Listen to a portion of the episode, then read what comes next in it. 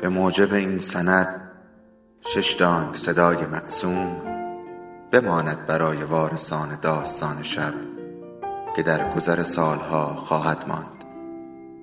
ارادتمند داستان شب.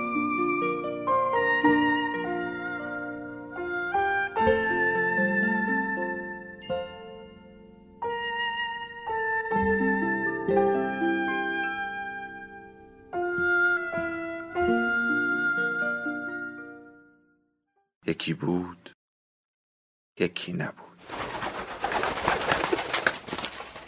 فقط این بلایای طبیعی نیست که تعادل همه چیز را به هم میریزد. گاهی اتفاقهای کوچک باعث فجایعی بزرگ می‌شوند. ملین مندرو غمگین نیست داستان بلندی است که اسامی تمام شخصیت ها واقعی هستند و سعی شده است روند قصه به تاریخ وفادار باشد. به غیر از آن همه اتفاقات قصه ها و روایت های این داستان غیر واقعی و از تخیلات نویسنده برآمده است.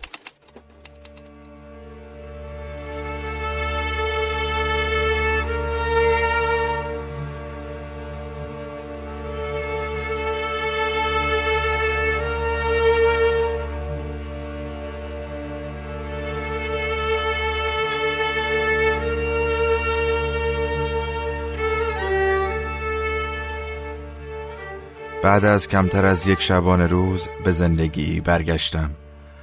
بارها مردم و زنده شدم. در میانه روز می دانستم که باید از مرگ زنده بلند شوم. در آستانه غروب در هر لحظه که می مردم چیزی در من زنده می شد در ابتدای شب آرزوی مرگ می کردم و حالا بی آرزویم. بی هیچ آرزویی. وقتی دیدمش انگار زمان برایم به عقب رفته بود. من هنوز هجده ساله بودم و نامه پشت نامه برایش می‌گفتم دلم می‌خواست بودی و اینها را زیر گوشت زمزمه می‌کردم. نیستی و می‌نویسم می‌خوانی و بی جوابم می‌گذاری. بازی می‌کنی آدم است دیگر. گاهی وقتی می‌بیند تنابی که دستش دادند خیلی محکم است. دلش می‌خواهد خودش را از آن آویزان کند بالای دره و تاب بخورد. تاب خوردن بالای این دره اما خطرناک است خانوم.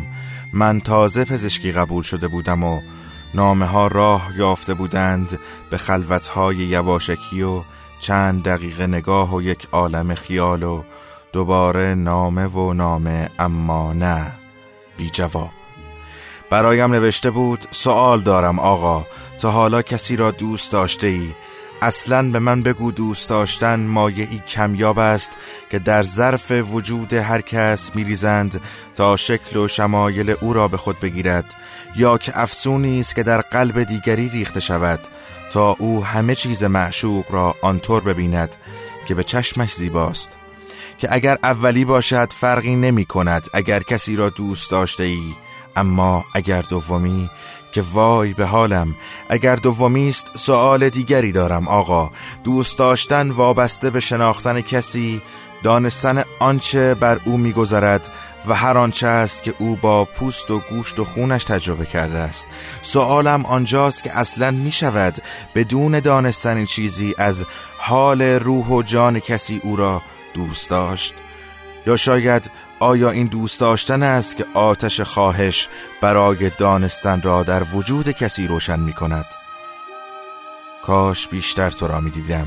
کاش بیشتر برایم صحبت می کردی با آن صدایی که دوستش دارم و از برش کردم. دلتنگت می شوم. حتی زمانی که از همیشه نزدیکتر به تو هستم دلم تنگ است. مثل این است که دلتنگی ظرفی بی نهایت است که من را در خودش گیر انداخته و به روح و تنم شکل خودش را می دهد من آنقدر دلم برایت تنگ می شود که خودم شبیه دلتنگی شدم. من تازه اعزام شده بودم بیمارستان اهواز و دوری و بیخبری شده بود دلیل سردردهای هر شبم. سردردها شبیه دلتنگی بودند. سمج و تهاجمی. من حواسم را پرت مریض و زخمی و درد و ناله می کردم اما دلتنگی انگار که یک نفوذی میان آن همه آدم داشت یک بار در چشمان دخترک زخمی یک بار در لبخند پسر بچه‌ای که مادرش را نجات داده بودم یک بار در عزیزم گفتنهای پیرزنی که پسرش را برایش پیدا کردم. در های زنی که پایش قهد شده بود زربان قلب سربازی که ترکش خورده بود ناله های شبانه دختری که هفت ماه باردار بود و هزار راه دیگر خودش را نشانم می‌داد. دلتنگی خوب بلد است کجا و چطور شبی خون بزند که آدم از پا در بیاید سمج بود. چون به هر راه روشنی که از دستش میگریختم دوباره مثل آوار انفجار میریخت روی سرم.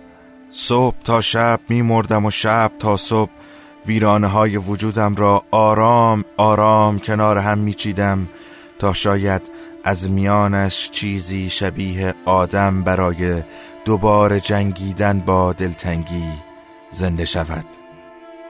وقتی دیدمش می مردم و چیزی درونم مرا هزار بار به زندگی برمیگرداند.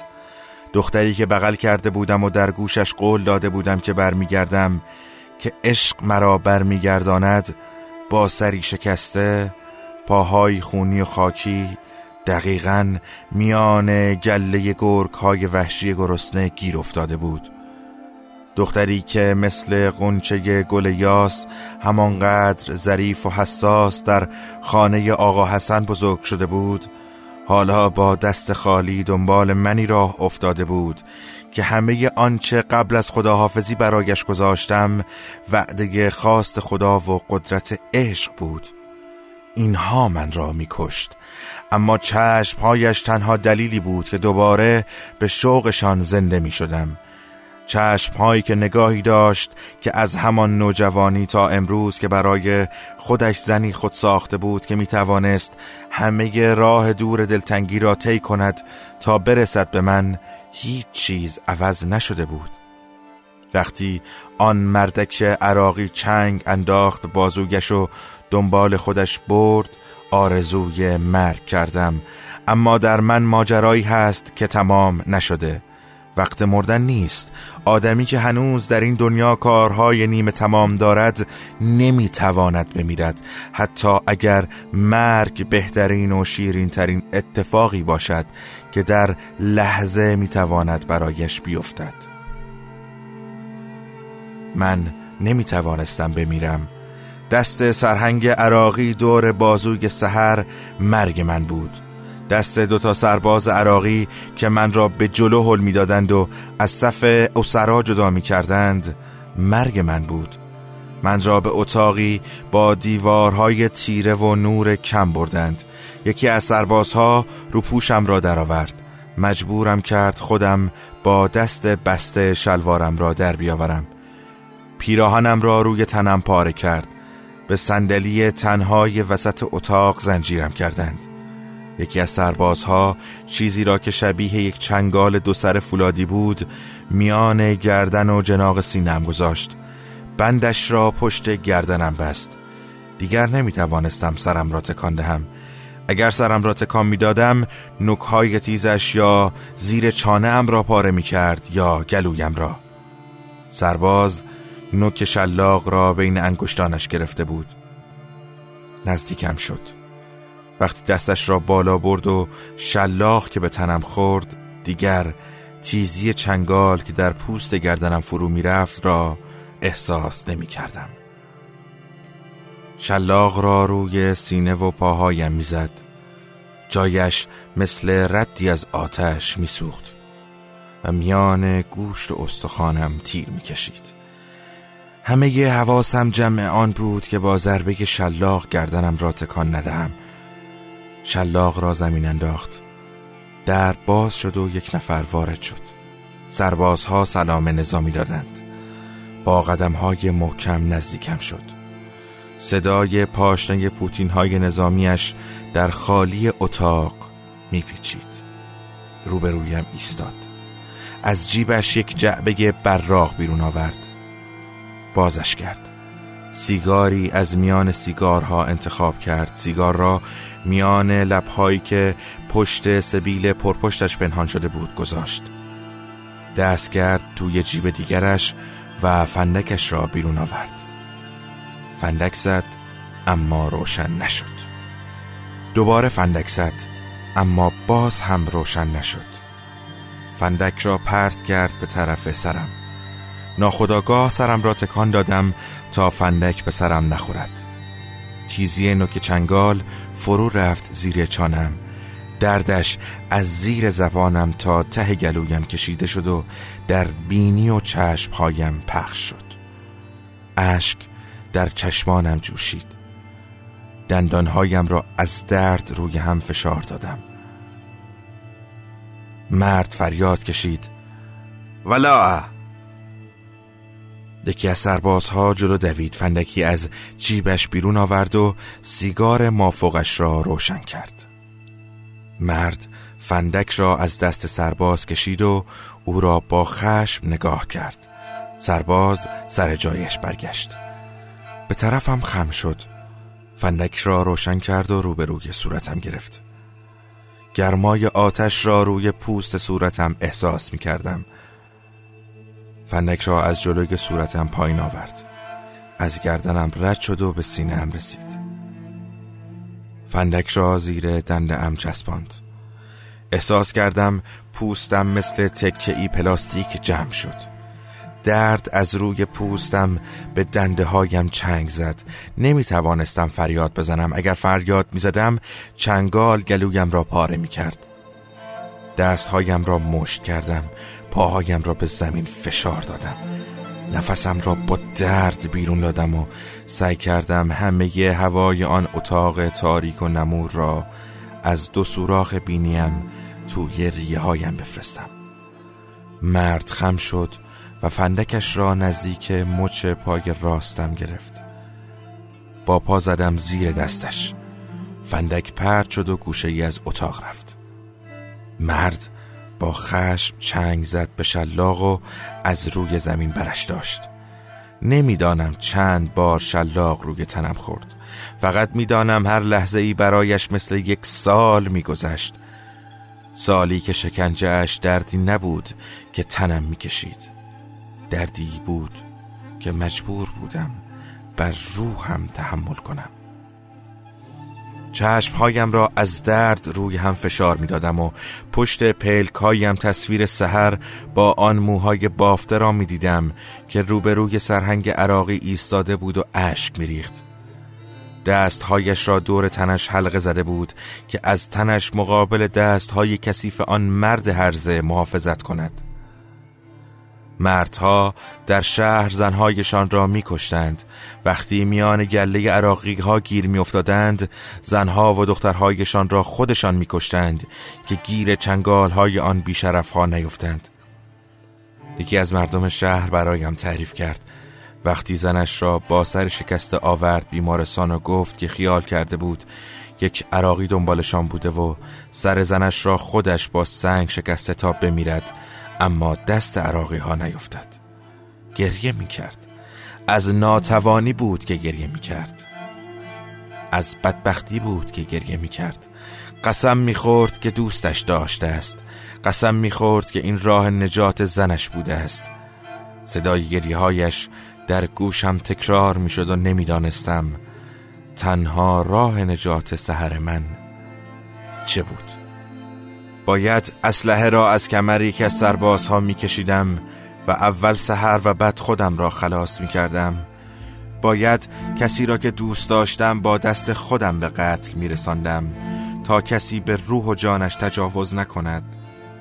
باید در یک لحظه کار را تمام می کردم و نمی گذاشتم دست هیچ کس به تنی که آرزو که لمسش به دلم مانده بود بخورد.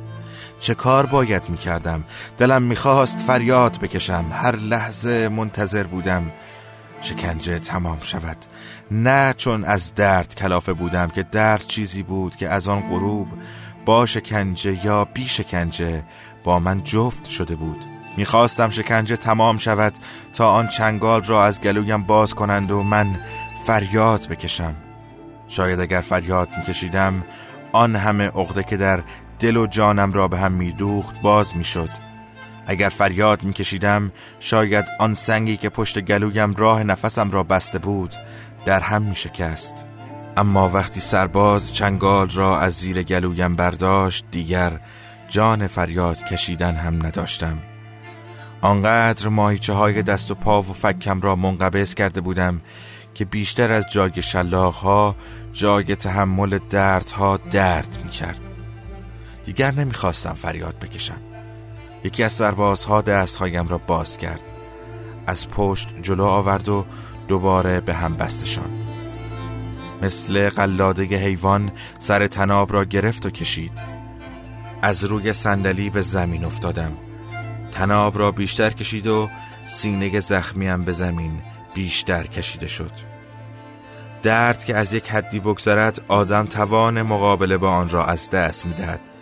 دیگر انگار چیزی از انعکاس های سیستم عصبی نمیماند که به ماهیچه ها فرمان دور شدن از آن چیزی که دلیل درد دست بدهد. گیرنده های درد در بدن پیام محرک های دردزا به سیستم عصبی مرکزی منتقل می کنند و مغز با پردازش اطلاعات احساس را به انسان تلقین می کند اعصاب به درد عادت نمی کنند این عملکرد طبیعی بدن است که به درد عادت نکند تا در هر لحظه شخص را از حضور ممتد عامل دردزا مطلع کند. بدن برای نجات خودش پالس های درد را به مغز میفرستد تا عوامل دفاعی به کار بیفتند. این دفاع در ابتدا ممکن است تا حدی مفید باشد و از آسیب بیش از اندازه به های دیگر جلوگیری کند. اما دفاعی کورکورانه است و به تدریج بدن ناتوان را ناتوانتر می کند زیرا ماهیچه های ناتوان از یک سو زیر تازیانه اعصاب سمپاتیک است و از سوی دیگر زیر حجوم انتقال دهنده های عصبی سیستم ارادی که فرمان تسلیم ارسال می کند در کشاکش این دو بدن ضعیفتر و ضعیفتر می شود تا جایی که تمام توانش را از دست بدهد. وقتی سرباز عراقی دنباله تناب دست هایم را گرفته بود و می‌کشید وقتی زخم های تنم روی زمین کشیده می شدند بدنم داشت آخرین ذره های جانش را صرف زنده ماندن کرد سرباز من را تا محل نگهداری اسرا کشید و وقتی پشت در فلزی رسیدیم تناب را رها کرد. با لگت توی پهلویم زد. می‌دانست نمی‌توانم بلند شوم و خودم از در آنجا داخل شوم اما می‌خواست این ناتوانی را بیشتر به رخم بکشد. کسی صدایش زد. این را از آنجا فهمیدم که به دنبال صدا چیزی به عربی به سرباز دیگر که از همان اول تا اینجا مثل تماشاچی نگاهم کرده بود گفت و خودش رفت. سرباز در را باز کرد کنارم خم شد. صورتش را نزدیک گوشم کرد. چشمهایم را روی هم فشار دادم. منتظر بودم او هم آزاری به من برساند. کنار گوشم به فارسی و بدون لحجه گفت حامد حامد یادت بمونه من حواسم بهت هست. من را به داخل هل داد و در را پشت سرم بست. صدای بسته شدن در در گوشهایم کشیده شد. می گفت آی دکتر شما بگو اصلا شدنیه. من ده روز اینجام کارم از صبح تا شب بردن و آوردنه. مهمات دارو آدم غذا هنوز راه هر روزم و اندازه این عراقی های خدا نشناس بلد نیستم. از کوچه بری از پس کوچه در میان. از در بری از پنجره میریزن بیرون. اینا این شهر رو از بغداد خودشون بهتر می‌شناسن دکتر. شما که تحصیل کرده ای شما که دیپلمتو گرفتی و رفتی درس خوندی سواد داری بگو. این معلوم نمی‌کنه میونه همین مردمی که ما صداشون می‌کنیم. هموطن یکیایی هستن که زیرابی زیرابی قول خوردن و لای پولای این عراقیا و شدن وردستشون که مملکت خودشون یادشون بدن. شما شما به من بگو.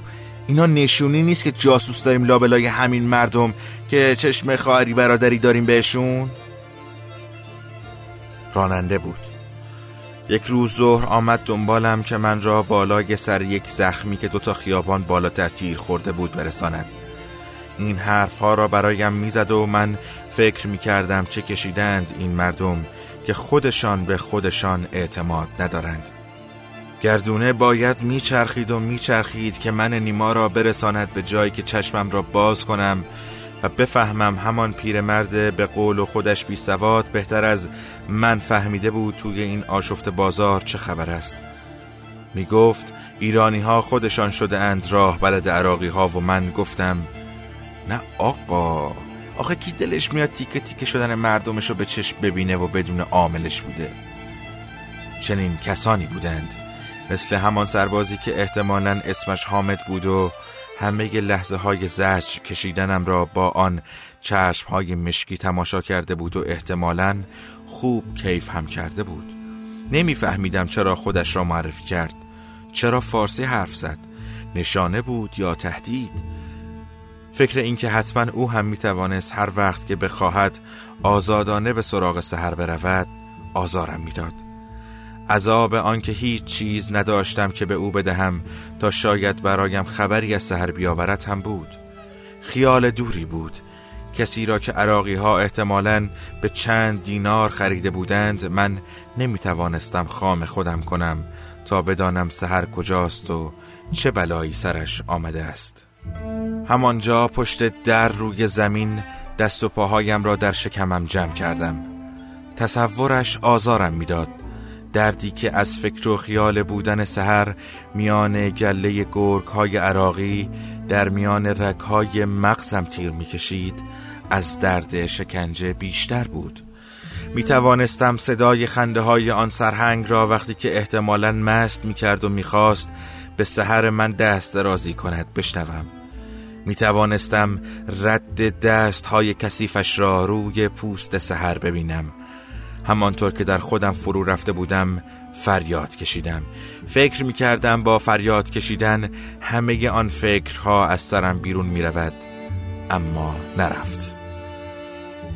دستی نشست روی شانم و صدای ضعیف سال خوردش مرا پسرم خطاب کرد. از خودم پرسیدم چقدر وقت است که کسی من را پسر خودش ندانسته است؟ می‌خواست فراریم بدهد. آن همه خیال که برای یک دانه پسرش داشت نمیگذاشت قبول کند که اعزام شود در دل بمب و آتش و خمپاره. با یک نفر در تهران قرارش را گذاشته بود و او هم با کسی در آستارا صحبت کرده بود.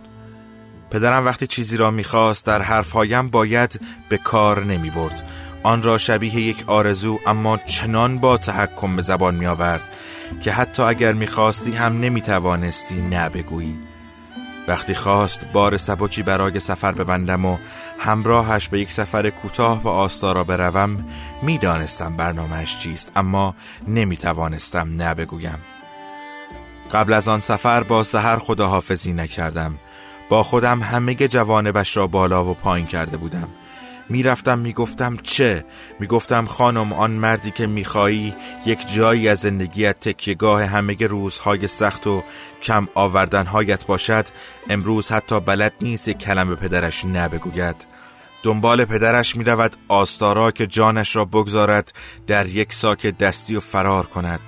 می‌گفتم خانم ببخشید که دارم تنهایت می‌گذارم. بالاخره آبها از آسیاب این جنگ هم میافتد و من که برای خودم کسی شده بر میگردم و دوباره به هم می‌رسیم. پس چیزی نگفتم و یک روز صبح همراه پدر راهی آستارا شدم. تمام طول راه یک کلمه هم حرف نزدیم. انگار که داشتیم من را شبیه یک گوسفند به یک قتلگاه میرساندیم و هدف فقط تمام کردن کار بود نه چیز دیگری.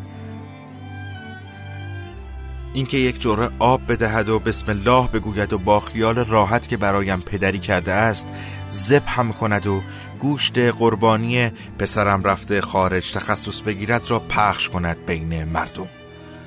کسی از گوسفند نمی‌پرسد دلت می‌خواهد قربانی شوی. اصلا فکر می‌کنی تو قایتی جز غذا یک شب دهن مردم شدن و بعد از یاد رفتن داری؟ من دلم نمی‌خواست گوسفند باشم اما آدم بودن را هم بلد نبودم. تا جایی که یادم آمد پدرم برایم تصمیم گرفته بود. پدرم به جایم زندگی کرده بود. آن زمان در جاده به تنها چیزی که فکر می کردم چطور گوسفند نبودن بود. به آستارا که رسیدیم پرسان پرسان آدرس محمد نامی را پیدا کردیم که واسطی که پدرم مسی بود که می‌خواست از مرز ردم کند. من روی صندلی جلوی ماشین پدر نشسته بودم. به او که دورتر از منزیر باران تند ایستاده بود روبروی یک مرد و دستهایش را روی هوا تکان تکان می‌داد نگاه می‌کردم. گاهی دستی می‌کشید روی صورتش تا باران را از چشم ها و لبهایش پاک کند. صدایش را نمیشنیدم اما می‌دانستم دارد با عصبانیت با محمد حرف می‌زند. می‌دانستم دارد همه آن استرس و خشم و فشار و دلتنگی احتمالی که روحش را چنگ میانداخت سر آن مرد بیچاره خالی می کند همیشه همینطور بود.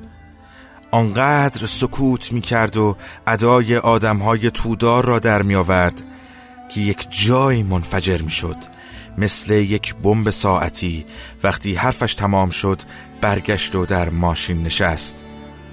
آب از موها و صورتش می چکید همانطور که روبرویم خیره بود گفت میگه طرف کار نمی‌کنه دیگه.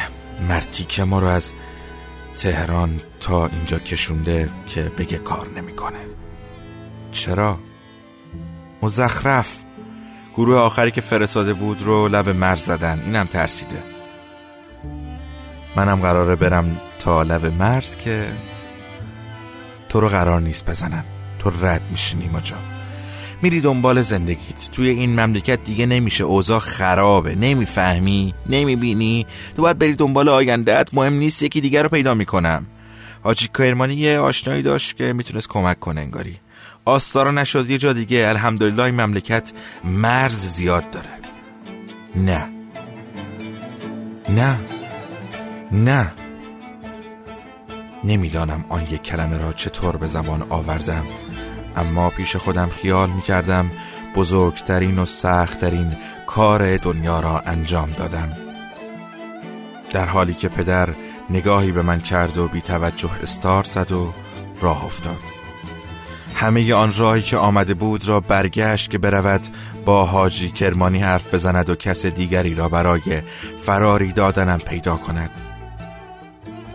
مردن آن گروه مهاجران فراری به من فرصت داد تا بتوانم برگردم خانه و سایل مختصری جمع کنم و با سحر خداحافظی کنم. به پدر و مادرم نگفتم اما شب قبل از رفتن وقتی پدر برنامه جدید فرار را برایم گفت و به جای شنیدن چشم از دهانم فقط سکوت جواب گرفت در چشمانم زل زد و گفت پسر من نیستی اگه بلنشی مثل این جوونای احمق بری جونتو قمار کنی فهمیدی؟ فهمیده بودم صبح فردا وقتی یواشکی ساکم را برداشتم از دور با نگاه صورت مادرم را بوسیدم و از در بیرون رفتم. می‌دانستم من دیگر نیما پسر آقای لطفی نیا نبودم. نیما بودم. نیمای بدون نام و نشانی که فکر می کرد پسر کسی نبودن آزادی محض است. اما در کمپ اسرا وقتی آن صدای خسته و پیر پسرم صدایم کرد تازه فهمیدم چقدر دلم می‌خواست پسر کسی باشم. سرم را بلند کردم. نگاه کردم به صورت پیرمرد. بلند شو بابا جان. صورتش صورت یک پیرمرد شکسته بود اما قدرت دستهایش وقتی که دست انداخت زیر بازویم من را به خودش تکیه داد و تا پای تختی برد مثل جوان بیست و چند ساله بود. من را روی تخت خواباند. بخواب پسرم فردا برات لباس تمیز جور می‌کنم و میگم دکتر زخماتو ببنده. اشاره کرد به یکی از تختها که احتمالا دکتر رویش خوابیده بود. از کنارم بلند شد. من نگاهم را دوختم به زیر تخت بالایی. در سرم همه چیز به هم میپیچید. انگار دستی زیر جناق سینم را گرفته بود و استخوانهایم را به هم می سابید نمی توانم چشمهایم را ببندم. اگر می بستم تصویر سحر آنقدر جلوی چشمم خود نمایی می کرد تا دیوانم کند. حتی نمی توانستم بیدار بمانم. احساس می کردم تمام جانم را توی رکهایم با سرنگ بیرون کشیده بودند. چیزی برایم نمانده بود. مثل غریقی بودم که چنگ میانداخت به هر چیزی برای نجات اما همه آنچه در مشتش میآمد آب بود. هرچه تقلا می کردم بیشتر ریه هایم پر از آب می شد و نفس کشیدنم سختتر. وقتی در دریایی نباید زیادی دست و پا بزنی. دست و پا زدن یعنی مردن. حالا من خودم داشتم غرق می شدم و همه آنچه می خواستم این بود که یک نفر دیگر را از غرق شدن نجات بدهم چطور؟ نمی‌دانستم. در یک گوشم صدای گریه نوزادی را می شنیدم که خودم با دست خودم به دنیا آوردم و جلوی چشمم جانش را گرفتند در یک گوشم صدای ناله سحر وقتی که سرباز با قنداق تفنگ در پهلویش کوبید. اینها داشتند همه چیزم را می گرفتند و من مثل تماشاچی تئاتر فقط وارد سالن بازیشان شده بودم. روی یکی از سندلی ها نشسته بودم و خیره به صحنه منتظر بودم ببینم اتفاق بعد چه می‌تواند باشد. دل تهران چشات شیراز لبت ساوه هوات بندر. بمم هر شب تنم تبریز سرم ساری چشام غمسر. دلم دل تنگ تنگستان رو دوشم درد خوزستان. غرورم ایل قشقایی تو رگنهام خون کردستان.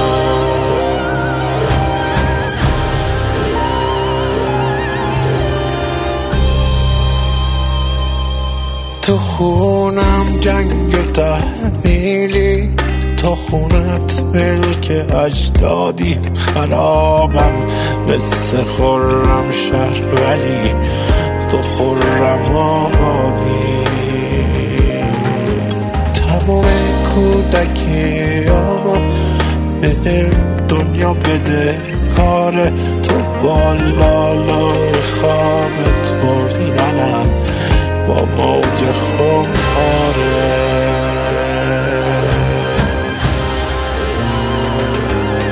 دیگه خواستم از این شهر و از این دنیای ومونده می‌خوام برگردم اون جایی که انگشتم جا مونده دلم بعد از تو با هرچی که ترکش داشت جنگیده دیگه. بعد از تو به هر کی که درکش کرد خندیده.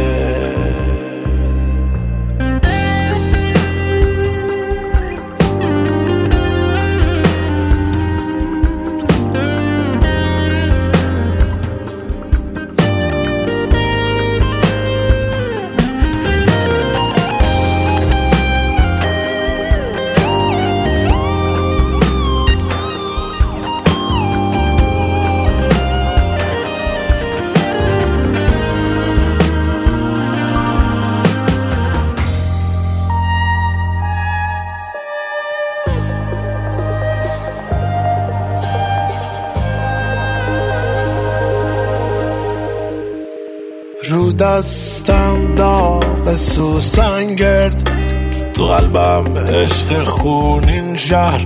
خیالم رکس آبادم مسیرم باز تو این شهر.